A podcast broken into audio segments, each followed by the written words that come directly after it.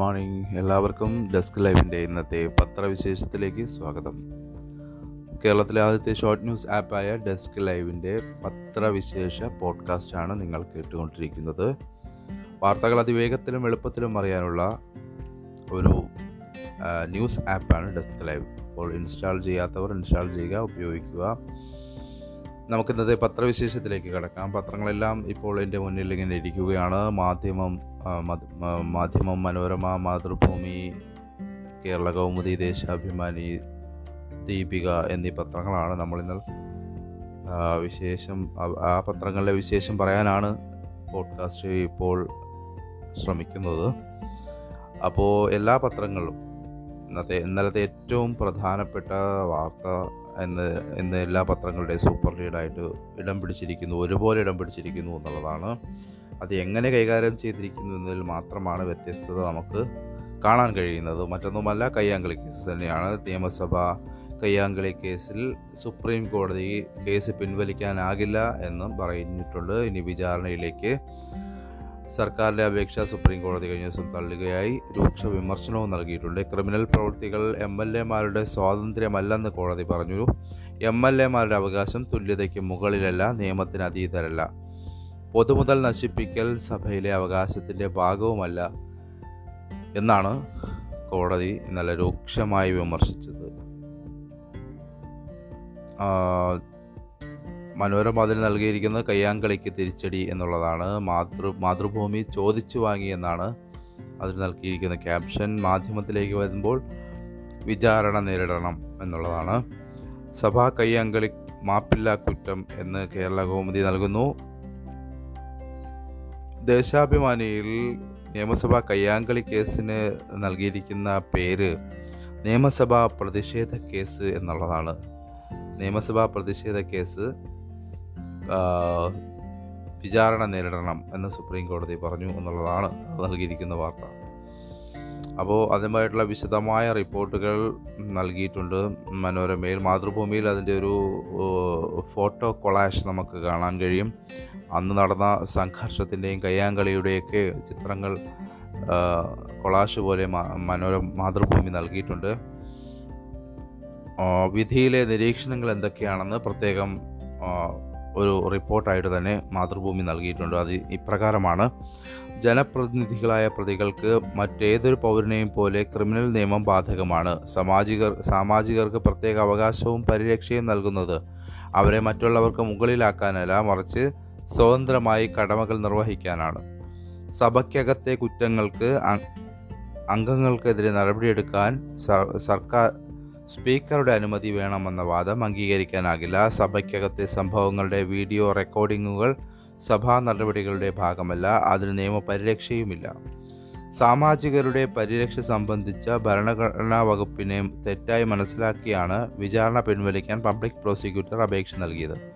സാമാജികർ criminal നിയമത്തിന് അതീതരാണെന്ന തോന്നലുണ്ടാക്കുന്ന നടപടിയാണിത്. സ്വതന്ത്രമായി പ്രവർത്തിക്കാൻ പ്രോസിക്യൂട്ടർ ബാധ്യസ്ഥനാണ്. ബജറ്റ് അവതരിപ്പിക്കുന്നതിനെതിരെ പ്രതിഷേധിച്ച് സഭയ്ക്കകത്തെ പൊതുമുതൽ നശിപ്പിക്കുന്നത് അംഗങ്ങളും അംഗങ്ങളുടെ നിയമനിർമ്മ നിയമനിർമ്മാണ കർത്തവ്യവുമായി കാണാനായി കാണാനാകില്ല. ഭരണഘടനാ ഉപാധികളെ ചവിട്ടിമെതിച്ച അംഗങ്ങളുടെ നടപടി ഭരണഘടന ഉറപ്പു നൽകുന്ന അവകാശത്തിന് കീഴിൽ വരില്ല.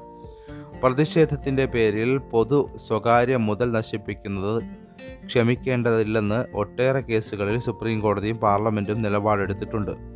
പൊതുമുതൽ നശിപ്പിക്കുന്നത് തടയുന്ന കേന്ദ്ര നിയമത്തിൽ ശക്തി പകരാൻ രണ്ടായിരത്തി പത്തൊൻപതിൽ കേരള സർക്കാരും നിയമം പാസാക്കിയതാണ്. ഇതാണ് അതുമായി ബന്ധപ്പെട്ട് കോടതി നൽകിയ നിരീക്ഷണം. ഇന്ന് ലോക കടുവാ ദിനമാണ്. മാതൃഭൂമി പത്രത്തിന്റെ ഫ്രണ്ട് പേജിൽ നമുക്കത് കാണാൻ കഴിയും. കടുവാ ദിനവുമായി ബന്ധപ്പെട്ട് മാതൃഭൂമി എന്ന് എഴുതിയിരിക്കുന്നതിന് മുന്നിൽ കടുവയുടെ ഒരു ചിത്രമൊക്കെ വെച്ചിട്ട് അത് ആ ഒരു സൂചന നൽകിയിട്ടുമുണ്ട് എന്നുള്ളതാണ്. ഒളിമ്പിക്സ് നോക്കിക്കഴിഞ്ഞാൽ നമുക്ക് പ്രതീക്ഷയുടെ തിരുനാളങ്ങൾ കാണാൻ കഴിയുന്നുണ്ട്. പൂജാ റാണി ക്വാർട്ടറിലും സിന്ധു പ്രീ ക്വാർട്ടറിലും എത്തിയിട്ടുണ്ട്. ദീപിക കുമാരിയും പ്രീ ക്വാർട്ടറിലായിരിക്കുന്നു. വനിതാ ഹോക്കി ടീം തോൽക്കുകയും തോൽവിയിലേക്ക് പോവുകയും ചെയ്തു. ഒളിമ്പിക്സ് ബോക്സിംഗിൽ വനിതകൾ എഴുപത്തിയഞ്ച് കിലോ മിഡിൽ വെയ്റ്റ് വിഭാഗത്തിൽ അൾജീരിയയുടെ ഇഷ്റഖ് ചെയ്ബിനെ തോൽപ്പിച്ച് ഇന്ത്യയുടെ പൂജ റാണി ക്വാർട്ടറിലെത്തി. ശനിയാഴ്ച ക്വാർട്ടറിൽ ചൈനയുടെ മുൻ ലോക ചാമ്പ്യൻ ലുക്വിയാനെ തോൽപ്പിച്ചാൽ അരങ്ങേറ്റ ഒളിമ്പിക്സിൽ ഹരിയാനക്കാരി പൂജയ്ക്ക് മെഡൽ ഉറപ്പിക്കാം. വനിതാ ബാഡ്മിന്റണിൽ ലോക champions P V Sindhu pre ക്വാർട്ടറിലെത്തി അമ്പെയ്ത്ത് വ്യക്തിഗത ഇനത്തിൽ ലോക ഒന്നാം നമ്പർ താരം ദീപിക കുമാരിയും പ്രീ ക്വാർട്ടറിലെത്തി അപ്പോൾ അതാണ് നമുക്ക് പ്രതീക്ഷിക്കാം. ഇനി വരും ദിവസങ്ങളിൽ സിന്ധു സ്വർണവും സിന്ധുവും പൂജ റാണിയും ദീപിക കുമാരിയും ഒക്കെ മെഡലുമായി ഇന്ത്യയെ അഭിമാനത്തിന്റെ ഇന്ത്യയെ അഭിമാനപൂരിതമാക്കുമോ എന്നുള്ളത് നമുക്ക് കണ്ടറിയാം. അപ്പം മറ്റൊന്ന് ഈ ഇതുമായി ബന്ധപ്പെട്ട് ശിവൻകുട്ടിയുമായി ബന്ധപ്പെട്ട് പരാമർശമുണ്ടായതോടുകൂടി മന്ത്രിയായിരിക്കുകയാണ് അദ്ദേഹം. ഈ ഈ മന്ത്രിസഭയിലെ ഒരംഗം കൂടിയാണ് ശിവൻകുട്ടി. അതുകൊണ്ട് രാജിവെക്കണമെന്ന ആവശ്യം പ്രതിപക്ഷം ശക്തമായിട്ട് ഉന്നയിക്കുന്നുമുണ്ടായിരുന്നു. എന്നാൽ രാജിയില്ല എന്നാണ് ശിവൻകുട്ടി നൽകിയിരിക്കുന്നത്. നിരപരാധിത്വം കോടതിയിൽ തെളിയിക്കുമെന്നാണ്. മറ്റൊരു പ്രധാനപ്പെട്ട വാർത്ത മുട്ടിൽ മരമുറി കേസിൽ നാടകീയമായ അറസ്റ്റ് നിലവുണ്ടായിട്ടുണ്ട് ക്രൈംബ്രാഞ്ച് സംഘം പിന്തുടർന്നാണ് അറസ്റ്റ് നടത്തിയത്. വിവാദമായ വയനാട് മുട്ടിൽ മരമുറി കേസിൽ ആറ് പ്രതികളെ പോലീസ് അറസ്റ്റ് ചെയ്തു. ഭൂമുടകങ്ങളിൽ നിന്ന് വ്യാപകമായി മരം മുറി മരം വാങ്ങി മുറിച്ചു കടത്തിയ വയനാട് വാഴപറ്റ മുങ്ങനാനിയിൽ റോഷി അഗസ്റ്റിൻ സഹോദരന്മാരായ ആന്റോ അഗസ്റ്റിൻ ജോസുകുട്ടി അഗസ്റ്റിൻ ഇവരുടെ ഡ്രൈവർ വിനീഷ് എന്നിവരെ കൊച്ചിയിൽ നിന്ന് വയനാട്ടിലേക്കുള്ള യാത്രക്കിടെ ഉച്ചയ്ക്ക് ഒന്നരയോടെ കുറ്റിപ്പുറം പാലത്തിന് മുകളിൽ വഴി വാഹനമിട്ട് തടഞ്ഞാണ് തിരൂർ ഡിവൈഎസ്പിയുടെ നേതൃത്വത്തിലുള്ള സംഘം അറസ്റ്റ് ചെയ്തത്. തടിക്കച്ചവടക്കാരായ കുട്ടമംഗലം നീലിക്കണ്ടി എടത്തറ അബ്ദുൽ നാസർ അമ്പലവയൽ എടക്കൽ ചൊവ്വത്തൽ അബൂബക്കർ എന്നിവരെ ബത്തേരി ഡിവൈഎസ്പിയുടെ നേതൃത്വത്തിൽ രാവിലെ അറസ്റ്റ് ചെയ്തിരുന്നു. പട്ടയഭൂമിയിൽ നിന്ന് ചന്ദനമൊഴികെയുള്ള മരങ്ങൾ വെട്ടാം എന്ന വ്യാഖ്യാനിക്കാവുന്ന വിധത്തിൽ റവന്യൂ പ്രിൻസിപ്പൽ സെക്രട്ടറി ഇറക്കിയ വിവാദ ഉത്തരവിന്റെ മറവിൽ സ്വന്തം ഭൂമിയിലെയും മുട്ടിൽ സൗത്ത് വില്ലേജിലെയും മറ്റ് പട്ടയഭൂമിയിലെയും സർക്കാരിലേക്ക് നിക്ഷിപ്തമായ ഈട്ടിത്തടികൾ മുറിച്ചു കടത്തിയ സംഭവത്തിലാണ് റോജിയുടെയും ആന്റോയുടെയും ജോസ് കുട്ടിയുടെയും അറസ്റ്റ്. ഇവരുടെ സ്ഥിരം ഡ്രൈവറായ ബിനീഷ് ഫെബ്രുവരി മൂന്നിന് ഈട്ടിമരം എറണാകുളത്തേക്ക് കടത്തിക്കൊണ്ടുപോയ വനം കേസിലെ മൂന്നാം പ്രതിയാണ്. കഴിഞ്ഞ ദിവസം കോടതി രൂക്ഷമായി വിമർശിച്ചിരുന്നു. ഇത്രയും വലിയ മരമുറിയും കേസും നടന്നിട്ട് ഒരാളെ പോലും അറസ്റ്റ് ചെയ്തിട്ടില്ല എന്തുകൊണ്ടാണെന്ന് കോടതി ചോദിച്ചിരുന്നു. അതിന്റെ ഭാഗമായിട്ടാണ് ഇപ്പോൾ വ്യാപകമായി അറസ്റ്റ് നടത്തിയിരിക്കുന്നത്. പ്ലസ് ടുവിന്റെയും വി എച്ച് എസ് സിയുടെയും പരീക്ഷാ ഫലം ഇന്നലെ പ്രഖ്യാപിച്ചിരുന്നു. പ്ലസ് ടു വിജയ ശതമാനം എൺപത്തിയേഴ് ദശാംശം ഒമ്പത് നാല് ശതമാനമാണ് വി എച്ച് എസ് സിയിൽ എൺപത് ദശാംശം മൂന്ന് ആറ്. കോവിഡ് പ്രതിസന്ധിക്കിടെ പഠിച്ച് പ്ലസ് ടു പരീക്ഷ എഴുതിയ എൺപത്തിയേഴ് ദശാംശം തൊണ്ണൂറ്റി നാല് കുട്ടികൾ ഒമ്പത് നാല് ശതമാനം കുട്ടികൾ ഉപരിപഠനത്തിനും യോഗ്യത നേടി. കഴിഞ്ഞ വർഷത്തേക്കാൾ രണ്ട് ദശാംശം എട്ട് ഒന്ന് കൂടുതലാണത്.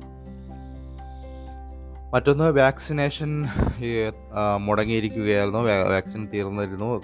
കഴിഞ്ഞ ദിവസം വാക്സിനേഷൻ വാക്സിൻ സ്റ്റോക്ക് തിരിച്ചെത്തുകയാണ്. വാക്സിനേഷൻ ഇന്ന് പുനരാരംഭിക്കുമെന്നുള്ള വാർത്ത മനോരമയുടെ ഫ്രണ്ട് പേജിൽ വായിക്കാം. സംസ്ഥാനത്ത് ഒൻപത് പോയിന്റ് ഏഴ് രണ്ട് ലക്ഷം ഡോസ് കോവിഡ് വാക്സിൻ എത്തി എട്ട് ദശാംശം ഒൻപത് ഏഴ് ലക്ഷം ഡോസ് കോവിഷീൽഡും എഴുപത്തിനാലായിരത്തി എഴുന്നൂറ്റി ഇരുപത് ഡോസ് കോവാക്സിനുമാണ് എത്തിയത് വാക്സിൻ ക്ഷാമത്തെ തുടർന്ന് മുടങ്ങിയ കുത്തിവയ്പ്പ് ഇന്നു മുതൽ പുനരാരംഭിക്കും.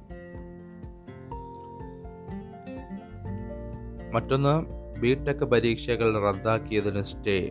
സാങ്കേതിക സർവകലാശാല നടത്തുന്ന ബിടെക് ഒന്നും മൂന്നും സെമസ്റ്ററുകളിലെ പരീക്ഷകൾ റദ്ദാക്കിയ സിംഗിൾ ബെഞ്ചിന്റെ വിധി ഹൈക്കോടതി ഡിവിഷൻ ബെഞ്ച് സ്റ്റേ ചെയ്തു. ഈ പരീക്ഷകൾ നേരത്തെ നിശ്ചയിച്ച ഷെഡ്യൂൾ പ്രകാരം നടത്താമെന്നും chief justice N S Manikumar justice Shaji P Chaly എന്നിവരുൾപ്പെട്ട division ബെഞ്ചിന്റെ ഇടക്കാല ഉത്തരവിൽ പറയുന്നു. സിംഗിൾ ബെഞ്ചിന്റെ വിധിയെ തുടർന്ന് ബുധനാഴ്ച നടത്താനിരുന്ന പരീക്ഷകൾ മാറ്റിയിരുന്നു.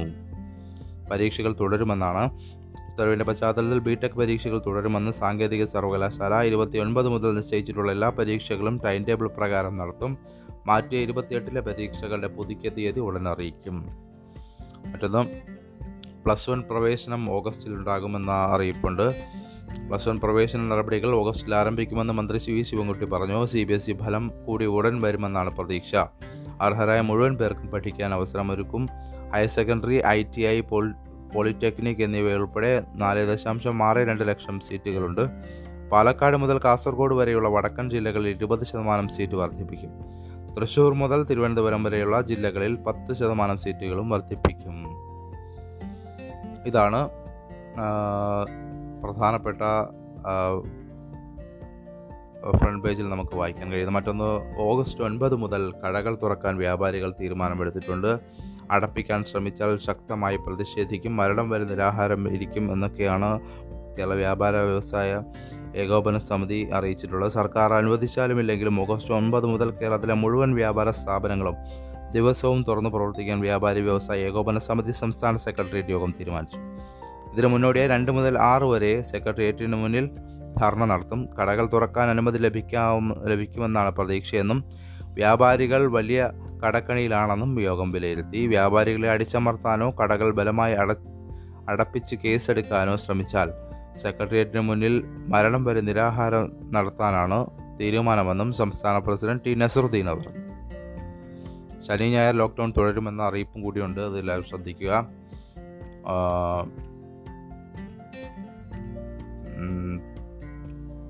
ശനി ഞായറും നമ്മളിപ്പോൾ തുടരുന്ന രീതിയിൽ തന്നെ ഇപ്പോൾ തുടർന്ന് പോകുന്ന രീതിയിൽ തന്നെ ലോക്ക്ഡൗൺ ആയിരിക്കും സമ്പൂർണ ലോക്ക്ഡൗൺ ആയിരിക്കും എന്നുള്ളത് എല്ലാ കാര്യങ്ങളും എല്ലാ പത്രങ്ങളും ഫ്രണ്ട് പേജിൽ തന്നെ അതുമായി ബന്ധപ്പെട്ട റിപ്പോർട്ടുകൾ നൽകിയിട്ടുണ്ട്. ഉൾപേജുകളിലേക്ക് വന്നു കഴിഞ്ഞാൽ നിയമസഭയിലെ വാഗ്വാദം ഇന്നലെ നിയമസഭയിൽ പ്രതിപക്ഷവും സർക്കാരും തമ്മിലുള്ള വാഗ്വാദങ്ങൾ വളരെ വിശദമായ റിപ്പോർട്ടുകൾ നമുക്ക് കാണാൻ കഴിയും. സ്വർണക്കടത്തുമായി ബന്ധപ്പെട്ട് ഇന്നലെ ചർച്ച നടന്നിരുന്നു. റമീസിനെ കൊല്ലുകയായിരുന്നു എന്ന് തിരുവഞ്ചൂർ രാധാകൃഷ്ണൻ സഭയിൽ പറയുകയുണ്ടായി. കരിപ്പൂർ സ്വർണക്കടത്ത് കേസിലെ സാക്ഷിയായ കെ ടി കെ ടി റമീസിനെ അപകടത്തിൽ കെ ടി റമീസിന്റെ അപകട മരണത്തിൽ ദുരൂഹത ആരോപിച്ചിട്ടുള്ള അടിയന്തര പ്രമേയത്തിന് അനുമതി നിഷേധിച്ചതിൽ പ്രതിഷേധിച്ച് നിയമസഭയിൽ പ്രതിപക്ഷ വാക്കൗട്ട് നടത്തി. തെളിവ് പുറത്തു വരാതിരിക്കാൻ റമീസിനെ കൊല്ലുകയായിരുന്നുവെന്നും ആകാശ് തില്ലങ്കേരിമാർക്കും അർജുൻ ആയങ്കിമാർക്കും കേരളം കള്ളക്കടത്തിനായി തുറന്നു കൊടുത്താൽ നാളെ വരാൻ പോകുന്ന പ്രതിഫലം ചെറുതായിരിക്കില്ലെന്നും പ്രമേയ നോട്ടീസ് അവതരിപ്പിച്ച് തിരുവഞ്ചൂർ രാധാകൃഷ്ണൻ പറഞ്ഞു. എന്ത് വൃത്തികെട്ട കേസ് വന്നാലും സി പി എം പ്രതികളെന്ന് സതീശൻ പറഞ്ഞു. നാട്ടിൽ എന്ത് വൃത്തികെട്ട കേസ് വന്നാലും സി പി എമ്മുകാർ അതിൽ പ്രതികളാകുന്ന സ്ഥിതിയാണെന്നും പ്രതിപക്ഷ നേതാവ് വി ഡി സതീശൻ പറഞ്ഞു. രാഷ്ട്രീയ എതിരാളികളെ കൊന്നൊടുക്കാൻ സി പി എം ഉപയോഗിച്ച സംഘങ്ങൾ ഇപ്പോൾ അവർക്ക് തന്നെ ഭീഷണിയാണ്. രാമനാട്ടുകര സ്വർണ കവർച്ച കേസ് പ്രതി Arjun Ayanki C P M cyber പോരാളി ആയിരുന്നില്ല. എല്ലാ എല്ലാം തുറന്നു പറയേണ്ടി വരുമെന്ന് അയാൾ ഫേസ്ബുക്കിലൂടെ വ്യക്തമാക്കിയിട്ടുണ്ട്. ഷുഐബ് വധക്കേസിൽ ഉൾപ്പെടെ ആകാശ് തില്ലങ്കേരി എന്ന ക്രിമിനലും പ്രതിപട്ടികയിലുണ്ട് ഈ പ്രതികളുടെ പേര് നിയമസഭയിൽ പറയാൻ പോലും മുഖ്യമന്ത്രി തയ്യാറായിട്ടില്ല. മദ്രസ അധ്യാപകർക്ക് ശമ്പളം സർക്കാർ നൽകുന്നില്ല എന്ന് മുഖ്യമന്ത്രി സഭയിൽ വ്യക്തമാക്കി. മദ്രസ അധ്യാപകർക്ക് സർക്കാർ ശമ്പളമോ സാമ്പത്തിക ആനുകൂല്യമോ നൽകുന്നില്ലെന്ന് മുഖ്യമന്ത്രി പിണറായി വിജയൻ നിയമസഭയിൽ വ്യക്തമാക്കി. അംഗത്തിൽ നിന്നും കമ്മിറ്റിയിൽ നിന്നുമായി അൻപത് രൂപ വീതം പ്രതിമാസ അംശാദയം സ്വീകരിച്ചാണ് ക്ഷേമനിധി പ്രവർത്തിക്കുന്നത്. ക്ഷേമനിധി നിധിയിലാകെ ഇരുപത്തി മൂവായിരത്തി എണ്ണൂറ്റി ഒൻപത് അംഗങ്ങളുണ്ട്. ക്ഷേമനിധിക്ക് ബജറ്റിൽ വകയിരുത്തിയ ഗ്രാന്റിൽ നിന്ന് കോർപ്പസ് ഫണ്ടായി സർക്കാർ പണം അനുവദിക്കുന്നുണ്ട്.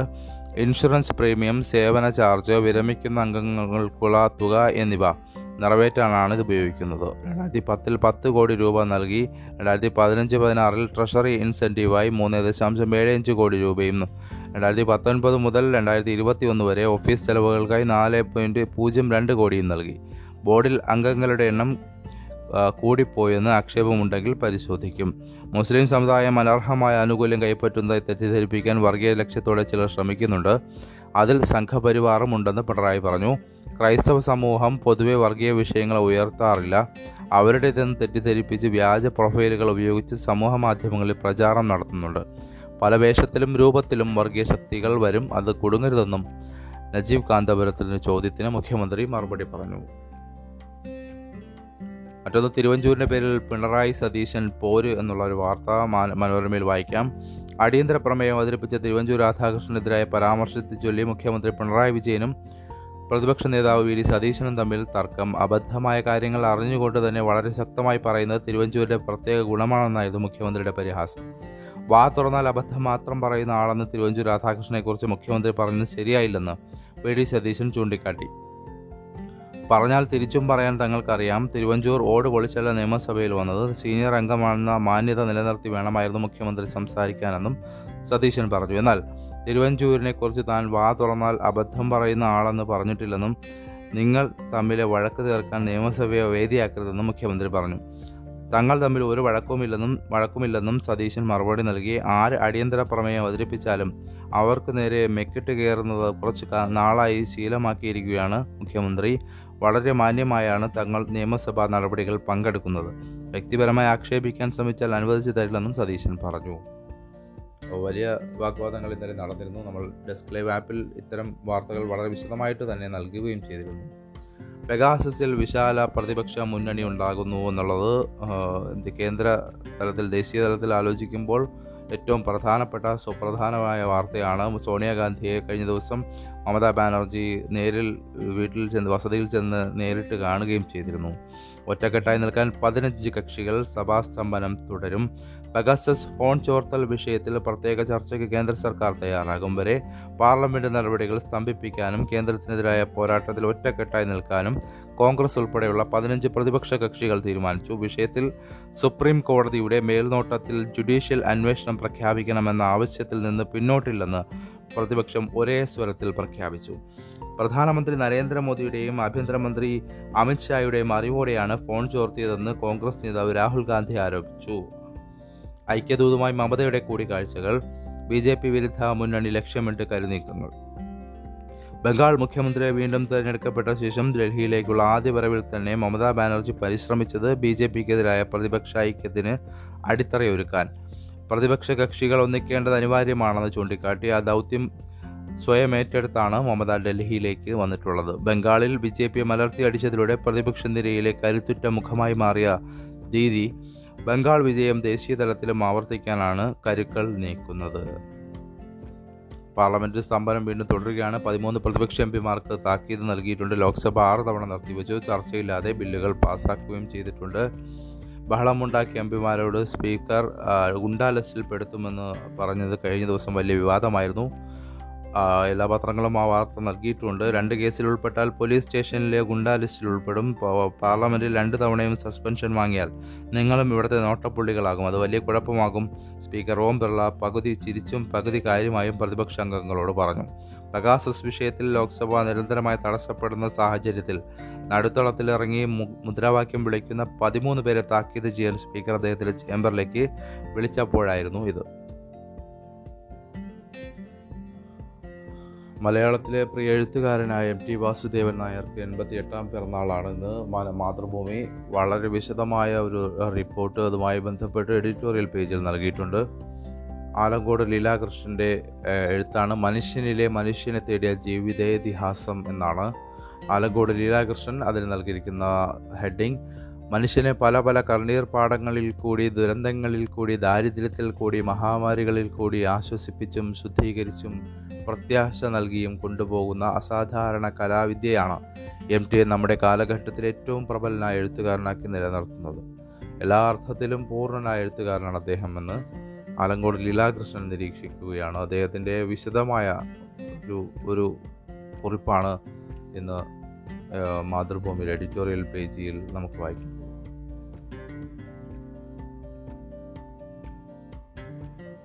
ഇനി എഡിറ്റോറിയൽ പേജിലേക്ക് വന്നാൽ നിലപാടുകൾ പരിശോധിച്ചാൽ മാതൃഭൂമിയും മനോരമയും ഈ നിയമസഭാ കയ്യാങ്കളി കേസുമായി ബന്ധപ്പെട്ട സുപ്രീം കോടതി വിധിയുടെ വിധിയുമായി ബന്ധപ്പെട്ട് തന്നെയാണ് എഡിറ്റോറിയൽ നൽകിയിട്ടുള്ളത്. ഇനി മനോരമയുടെ എഡിറ്റോറിയൽ പേജിലേക്ക് വന്നാൽ നിലപാട് മാത്രമല്ല അന്ന് കേരളം നാണം കെട്ടത് ഇങ്ങനെ എന്ന് പറഞ്ഞുകൊണ്ട് വിശദമായി തന്നെ അന്നത്തെ സംഭവങ്ങൾ ഓരോ സമയം കൊടുത്തുകൊണ്ട് ഓരോ സമയത്തും എന്ത് സംഭവിച്ചു എന്നുള്ള വിശദമായ സംഭവങ്ങളും ടൈം ലൈൻ തന്നെ കൊടുത്തിട്ടുണ്ട്. ഒപ്പം തന്നെ ചോദിച്ചു വാങ്ങിയ തലകെട്ടോടുകൂടി ആ ഫോട്ടോസ് അടക്കം വാർത്തകൾ കൊടുത്തിരിക്കുന്നു. പ്രതിരോധ മാർഗം തേടി സർക്കാരും എൽ ഡി എഫും എന്നൊരു വാർത്തയുണ്ട്. ഒപ്പം സ്പീക്കറുടെ അനുമതിയില്ലാത്ത കേസ് എന്ന വാദം തള്ളി എന്ന് പറഞ്ഞുകൊണ്ട് ഇന്നലത്തെ വിധിയുടെ വിശദാംശങ്ങൾ കൊടുത്തിട്ടുണ്ട്.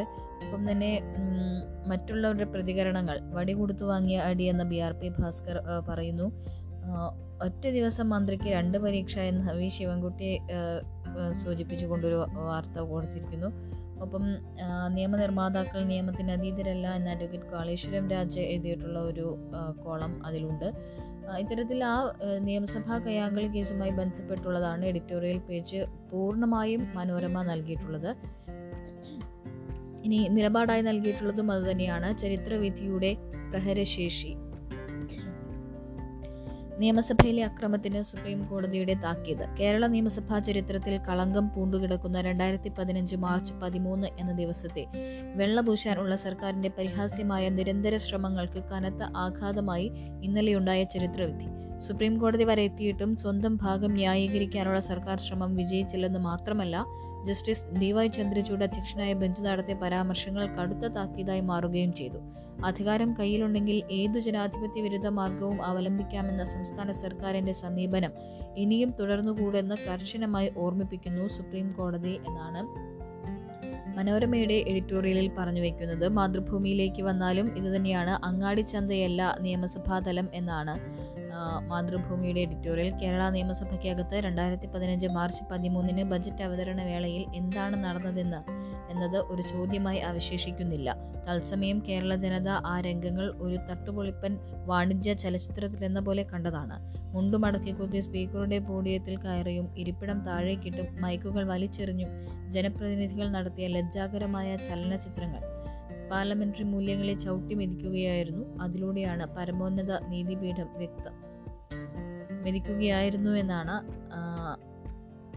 പരമോന്നത നീതിപീഠം വ്യക്തമായി പറഞ്ഞു വെച്ചിരിക്കുന്നത് എന്നാണ് മാതൃഭൂമിയുടെ എഡിറ്റോറിയലിൽ പറഞ്ഞു വെക്കുന്നത്. ഇനി മാധ്യമത്തിലേക്ക് വന്നാൽ ജനസംഖ്യാ ആകുലതകളും ആലോചനകളും എന്ന വിഷയത്തിലൂന്നിയുള്ളതാണ് മാധ്യമത്തിന്റെ നിലപാട്. ജനസംഖ്യയുമായി ബന്ധപ്പെട്ട് അടുത്ത കാലത്തുണ്ടായ ചില നടപടികൾ കൗതുകകരമായ വൈരുദ്ധ്യം പേറുന്നവയാണ്. ജനസംഖ്യയിൽ ഒന്നാം സ്ഥാനത്ത് നിൽക്കുന്ന ചൈന രണ്ട് കുട്ടി നയം തിരുത്താൻ തീരുമാനിച്ചതാണ് അതിലൊന്ന്. മൂന്ന് കുട്ടികളെ വരെ പ്രസവിക്കാൻ സ്ത്രീകൾക്ക് അനുമതി നൽകുന്ന പ്രമേയം ചൈനീസ് കമ്മ്യൂണിസ്റ്റ് പാർട്ടി അംഗീകരിച്ചു. ലോക ജനസംഖ്യയിൽ രണ്ടാം സ്ഥാനത്തുള്ള ഇന്ത്യയിലെ ഏറ്റവും ജനസംഖ്യയുള്ള സംസ്ഥാനമായ ഉത്തർപ്രദേശിൽ രണ്ടിൽ കൂടുതൽ കുട്ടികൾ ഉണ്ടാകുന്നവർക്കെതിരെ കടുത്ത നടപടികൾ സ്വീകരിക്കുന്ന നിയമനിർമ്മാണവുമായി സംസ്ഥാന സർക്കാർ മുന്നോട്ട് പോകുന്നുവെന്നതാണ് മറ്റൊരു വാർത്ത. മറ്റു ചില സംസ്ഥാനങ്ങളിലെയും ബി ജെ പി സർക്കാരുകളും സമാനമായ നിയമരൂപവൽക്കരണത്തിലേക്ക് കടക്കുകയാണ്. അതിനിടയിലാണ് കേരളത്തിൽ നിന്ന് തീർത്തും വ്യത്യസ്തമായ മറ്റൊരു വാർത്ത വരുന്നത്. സീറോ മലബാർ സഭയുടെ പാലാ രൂപത കൂടുതൽ കുട്ടികളെ ഉൽപ്പാദിപ്പിക്കുന്ന രൂപതയിലെ ക്രൈസ്തവ കുടുംബങ്ങൾക്ക് ആനുകൂല്യങ്ങൾ പ്രഖ്യാപിച്ച് സർക്കുലർ പുറത്തിറക്കിയതായിരുന്നു അത്. അഞ്ചോ അതിലധികമോ കുഞ്ഞുങ്ങൾ പിറക്കുന്ന കുടുംബങ്ങൾക്ക് സവിശേഷ ആനുകൂല്യങ്ങൾ രൂപത വാഗ്ദാനം ചെയ്യുന്നു. ഇടുക്കി രൂപതയ്ക്ക് കീഴിലെ ചില സ്കൂളുകളും കൂടുതൽ കുട്ടികളുള്ള കുടുംബങ്ങൾക്ക് ആനുകൂല്യം പ്രഖ്യാപിച്ചു. ജനസംഖ്യ വളർച്ച നിയന്ത്രണം എന്ന് എന്ന പോയിന്റിൽ ഒരേ കാലത്ത് വിരുദ്ധ സമീപനങ്ങൾ സ്വീകരിക്കപ്പെടുന്നത് എന്ത് എന്തുകൊണ്ട് എന്നത് വിശകലനം ചെയ്യപ്പെടേണ്ടതുണ്ട് എന്നാണ് പറയുന്നത്. കേന്ദ്ര ആരോഗ്യ കുടുംബക്ഷേമ മന്ത്രാലയം സുപ്രീം കോടതിയിൽ സമർപ്പിച്ച സത്യവാങ്മൂലത്തിൽ പറയുന്നത് അടിച്ചേൽപ്പിക്കുന്ന കുടുംബാസൂത്രണ പരിപാടികൾ സർക്കാർ നയത്തിന്റെ ഭാഗമല്ല എന്നാണ്. അതിരിക്കെ തന്നെ ഇന്ത്യയിലെ ചില സംസ്ഥാനങ്ങൾ ജനസംഖ്യാ നിയന്ത്രണത്തിന് വേണ്ടി കർക്കശമായ നിയമങ്ങൾ കൊണ്ടുവരുന്നത് എങ്ങനെ ന്യായീകരിക്കുമെന്നാണ് ഈ എഡിറ്റോറിയലിലൂടെ ചോദിക്കുന്നത്. അപ്പം തന്നെ മറ്റ് എഡിറ്റോറിയൽ പേജിൽ മറ്റുള്ള ആർട്ടിക്കിളുകൾ പരിശോധിച്ചാൽ ആ ഹരജി തന്നെ കേരളത്തിന്റെ പരാജയമായിരുന്നു എന്നാണ് അഡ്വക്കേറ്റ് കാളേശ്വരം രാജ് പറയുന്നത്. ഈ നിയമസഭാ കയ്യാങ്കളി കേസുമായി ബന്ധപ്പെട്ടുള്ള സംസ്ഥാന സർക്കാരിന്റെ ഹരജി തന്നെ പരാജയമായിരുന്നു എന്നാണ് അദ്ദേഹത്തിന്റെ ഒരു ഇന്റർവ്യൂ ആണ് നിലപാട് പേജിൽ നമുക്ക് വായിക്കാൻ കഴിയുന്നത്. മറ്റൊന്നുള്ളത് അപ്പോൾ കോവിഡ് മരണങ്ങൾ എത്ര എന്ന ഒരു ചോദ്യചിഹ്നം ഒരു ലേഖനവും നമുക്ക് നിലപാട് പേജിൽ മാധ്യമത്തിന്റെ നിലപാട് പേജിൽ വായിക്കാം. ഇനി ദേശാഭിമാനിയിലേക്ക് വന്നാൽ യാചക നിരോധനം പരിഹാരമോ എന്നുള്ളതാണ്. ദേശാഭിമാനി നിലപാടായി നൽകിയിട്ടുള്ളത്. യാചക നിരോധനം സംബന്ധിച്ച ചൊവ്വാഴ്ചത്തെ സുപ്രീം കോടതി ഉത്തരവ് കൃത്യമായ രാഷ്ട്രീയ ഉള്ളടക്കത്തിലൂടെ ശ്രദ്ധേയമാകുന്നു. ഇന്ത്യയിലെ സാമൂഹ്യ സാമ്പത്തിക അവസ്ഥ തിരിച്ചറിയാതെ യാചകരുടെയും മറ്റും പ്രശ്നങ്ങളെ സമീപിക്കുന്നതിലെ അസംബന്ധം തുറന്നു കാട്ടുന്നതായി ആ ഉത്തരവ്. തെരുവിലും പൊതു ഇടങ്ങളിലും യാചകരെ നിരോധിക്കാൻ ഉത്തരവ് വേണമെന്ന ആവശ്യം തള്ളിയ കോടതി ദാരിദ്ര്യത്തിന്റെ ഉപോൽപ്പന്നമാണ് ഭിക്ഷാടനം എന്ന് ചൂണ്ടിക്കാട്ടി. ആരും ആഗ്രഹിച്ചിട്ടല്ല ഭിക്ഷ തേടിയിറങ്ങുന്നത്. നിവൃത്തികേട് കൊണ്ടാണ്. നിങ്ങളുടെ കൺമുന്നിൽ നിന്ന് ഭിക്ഷാടകരെ മാറ്റണമെന്ന് ഉത്തരവിടാൻ കോടതിക്ക് കഴിയില്ല. ഇക്കാര്യത്തിൽ വരേണ്യവർഗ കാഴ്ചപ്പാട് സ്വീകരിക്കാനാകില്ല എന്നാണ് ജസ്റ്റിസ് ഡി വൈ ചന്ദ്രചൂഡ് അധ്യക്ഷനായ ബെഞ്ച് പറഞ്ഞത്. സ്വാതന്ത്ര്യത്തിന്റെ മുക്കാൽ നൂറ്റാണ്ടിലേക്ക് അടു അടുത്ത മാസം പകുതിയോടെ കടക്കുകയാണ് നമ്മുടെ രാജ്യം. പക്ഷേ ഔദ്യോഗിക കണക്കനുസരിച്ച് ആകെ ഗ്രാമീണ ജനസംഖ്യയിൽ ഇരുപത്തി അഞ്ച് പോയിന്റ് ഏഴ് ശതമാനം പേർ ദരിദ്രരാണ്. നഗരത്തിൽ പതിമൂന്ന് പോയിന്റ് ഏഴ് ശതമാനം പേരും ഇത് ഒടുവിൽ ലഭ്യമായ കണക്കാണ്. ഇവരിൽ വലിയൊരു പങ്ക് അതീവ ദരിദ്രരാണ്. ഈ കണക്കിനുമൊക്കെ അപ്പുറമാണ് യഥാർത്ഥ ദാരിദ്ര്യം. കോവിഡ് കാലം ഇവരെ കൂടുതൽ വറുതിയിലേക്ക് തള്ളും ഈ വർഷം കോവിഡ് ഇരുപത് കോടി പേരെയെങ്കിലും പുതുതായി ദാരിദ്ര്യത്തിലേക്ക് തള്ളുമെന്ന് പഠനങ്ങൾ പറയുന്നു. അതായത് ജനസംഖ്യയിൽ പകുതി പേരും ദരിദ്രരാകും എന്നർത്ഥം. ഇതാണ് ദേശാഭിമാനിയുടെ നിലപാട്. ഇനി ഒപ്പം തന്നെ സെബാസ്റ്റ്യൻ പോൾ എഴുതിയ ഒരു ലേഖനം പോലീസ് സഭയ്ക്ക് പുറത്തു നിൽക്കട്ടെ എന്നൊരു ലേഖനം. പാർലമെന്ററി ജനാധിപത്യം പ്രതിസന്ധികളെ നേരിടുന്ന കാലത്ത് സ്പീക്കറുടെ പരമാവധി സ്പീക്കറുടെ പരമാധികാരം പരിമിതപ്പെടുത്തുന്ന പരാമർശങ്ങൾ സുപ്രീം കോടതിയിൽ നിന്നുണ്ടാകാൻ പാടില്ലായിരുന്നു. സമ്മേളനത്തിൽ അധ്യക്ഷത വഹിക്കുന്ന അധികാരി മാത്രമല്ല സ്പീക്കർ.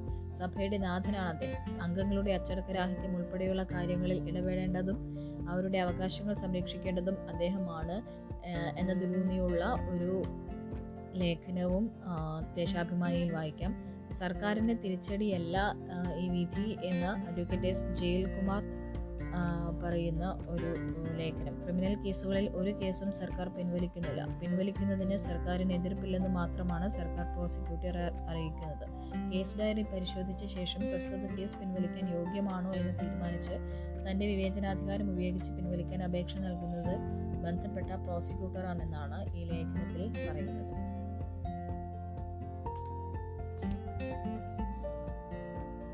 മറ്റൊരു വാർത്ത ഇന്ധന വില വർധനയിലൂടെ സർക്കാരിന്റെ വരുമാനം കുതിക്കുന്നു എന്നൊരു വാർത്ത മാതൃഭൂമിയുടെ ഉൾപേജിൽ വായിക്കാം. പെട്രോൾ ഡീസൽ പാചകവാതക എന്നീ വരുമാന എന്നിവയുടെ നികുതി വരുമാനത്തിലൂടെ സർക്കാരിന്റെ വരുമാനത്തിൽ വൻ വർധന. കേന്ദ്ര സംസ്ഥാന സർക്കാരുകളുടെ ഖജനാവിൽ കഴിഞ്ഞ സാമ്പത്തിക വർഷം എത്തിയത് ആറായിരത്തി ആറ് ലക്ഷത്തി എഴുപത്തി ഒന്നായിരത്തി നാനൂറ്റി അറുപത്തി ഒന്ന് കോടി രൂപയാണ്. രണ്ടായിരത്തി ഇരുപത് ഇരുപത്തൊന്ന് വർഷം കേന്ദ്രത്തിന് നാല് ലക്ഷത്തി അൻപത്തി മൂവായിരത്തി എണ്ണൂറ്റി പന്ത്രണ്ട് കോടിയും സംസ്ഥാന സർക്കാരുകൾക്ക് രണ്ട് ലക്ഷത്തി പതിനേഴായിരത്തി അറുന്നൂറ്റി അൻപത് കോടിയും വരുമാനം ലഭിച്ചു. വരുമാനം ലഭിച്ചു. രാജ്യസഭയിൽ ലോക് താന്ത്രിക് ജനതാദൾ അംഗം എം പി ശ്രേയാംസ് കുമാറിന് പെട്രോളിയം പ്രകൃതിവാതക മന്ത്രി രമേശ്വർ തേലി രേഖാമൂലം നൽകിയ മറുപടിയിലാണ് വിവരങ്ങളുള്ളത്. ജനങ്ങൾ വലിയ തോതിൽ കഷ്ടപ്പെടുമ്പോഴും സർക്കാരുകൾക്ക് വലിയ തോതിൽ വരുമാനം വർദ്ധിക്കുന്ന കാഴ്ചയാണ് നമുക്ക് ഈ കാണാൻ കഴിയുന്നത്. ഫൈസർ വാക്സിൻ ഉടൻ ലഭ്യമാകില്ലെന്ന് കേന്ദ്രം. രാജ്യത്ത് ഫൈസർ വാക്സിൻ ഉടൻ ലഭിക്കില്ലെന്ന് കേന്ദ്ര ആരോഗ്യമന്ത്രി മൻസുഖ് മാണ്ഡവും മൻസുഖ് മാണ്ഡവ്യ ലോക് കോവാക്സിന് ആറാഴ്ചയ്ക്കകം ലോകാരോഗ്യ സംഘടനയിൽ നിന്ന് അനുമതി പ്രതീക്ഷിക്കുന്നതായി മന്ത്രി പറഞ്ഞു. രാജ്യസഭയിൽ മുസ്ലിം ലീഗ് അംഗം പി വി അബ്ദുൽ വഹാബിന്റെ ചോദ്യത്തിനുള്ള മറുപടിയിലാണ് മന്ത്രി ഇക്കാര്യം വ്യക്തമാക്കിയത്. ഇറക്കുമതിക്കായി കഴിഞ്ഞ വർഷം ഡിസംബറിൽ ഫൈസർ അപേക്ഷിച്ചിരുന്നു. ചില കാരണങ്ങളാൽ വിദഗ്ധ സമിതി അപേക്ഷ തള്ളി. തുടർന്ന് ഫെബ്രുവരിയിൽ ഫൈസർ അപേക്ഷ അപേക്ഷ പിൻവലിച്ചു. പിന്നീട് അപേക്ഷ നൽകിയിട്ടില്ല. കോവാക്സിന്റെ അംഗീകാരത്തിനായി ജൂലൈ ഒൻപതിന് ലോകാരോഗ്യ സംഘടനയ്ക്ക് അപേക്ഷ നൽകിയിട്ടുണ്ട്.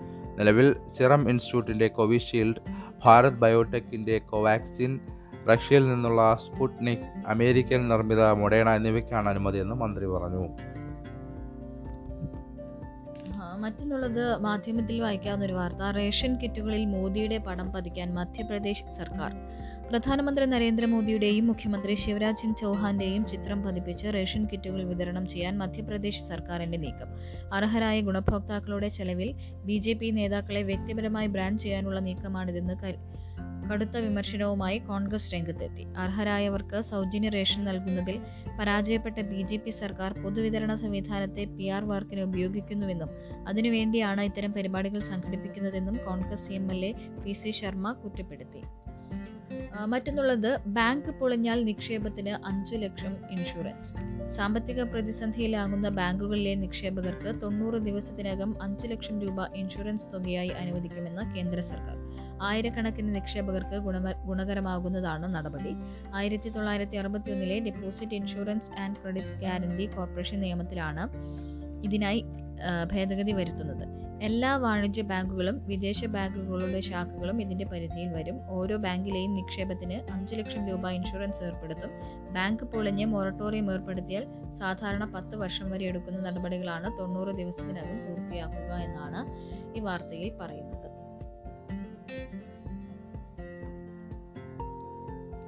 ഇതൊക്കെയാണ് ഇന്ന് പ്രധാനമായും പത്രങ്ങളിൽ കണ്ണോടിച്ചാൽ കാണാൻ കഴിയുന്ന വാർത്തകൾ. ഇനി വാർത്തകൾ ലൈവായി അറിയാനായി എപ്പോഴും പറയുന്നത് പോലെ ഡെസ്ക് ലൈവ് ആപ്പ് ഇൻസ്റ്റാൾ ചെയ്യുക. വാർത്തകൾ അപ്പോൾ ഷോർട്ടായി നിങ്ങൾക്കറിയാം. ഏതായാലും പത്രവിശേഷം ഇവിടെ അവസാനിപ്പിക്കുകയാണ്. എല്ലാവർക്കും ഒരു ശുഭദിനം ആശംസിക്കുന്നു. നന്ദി.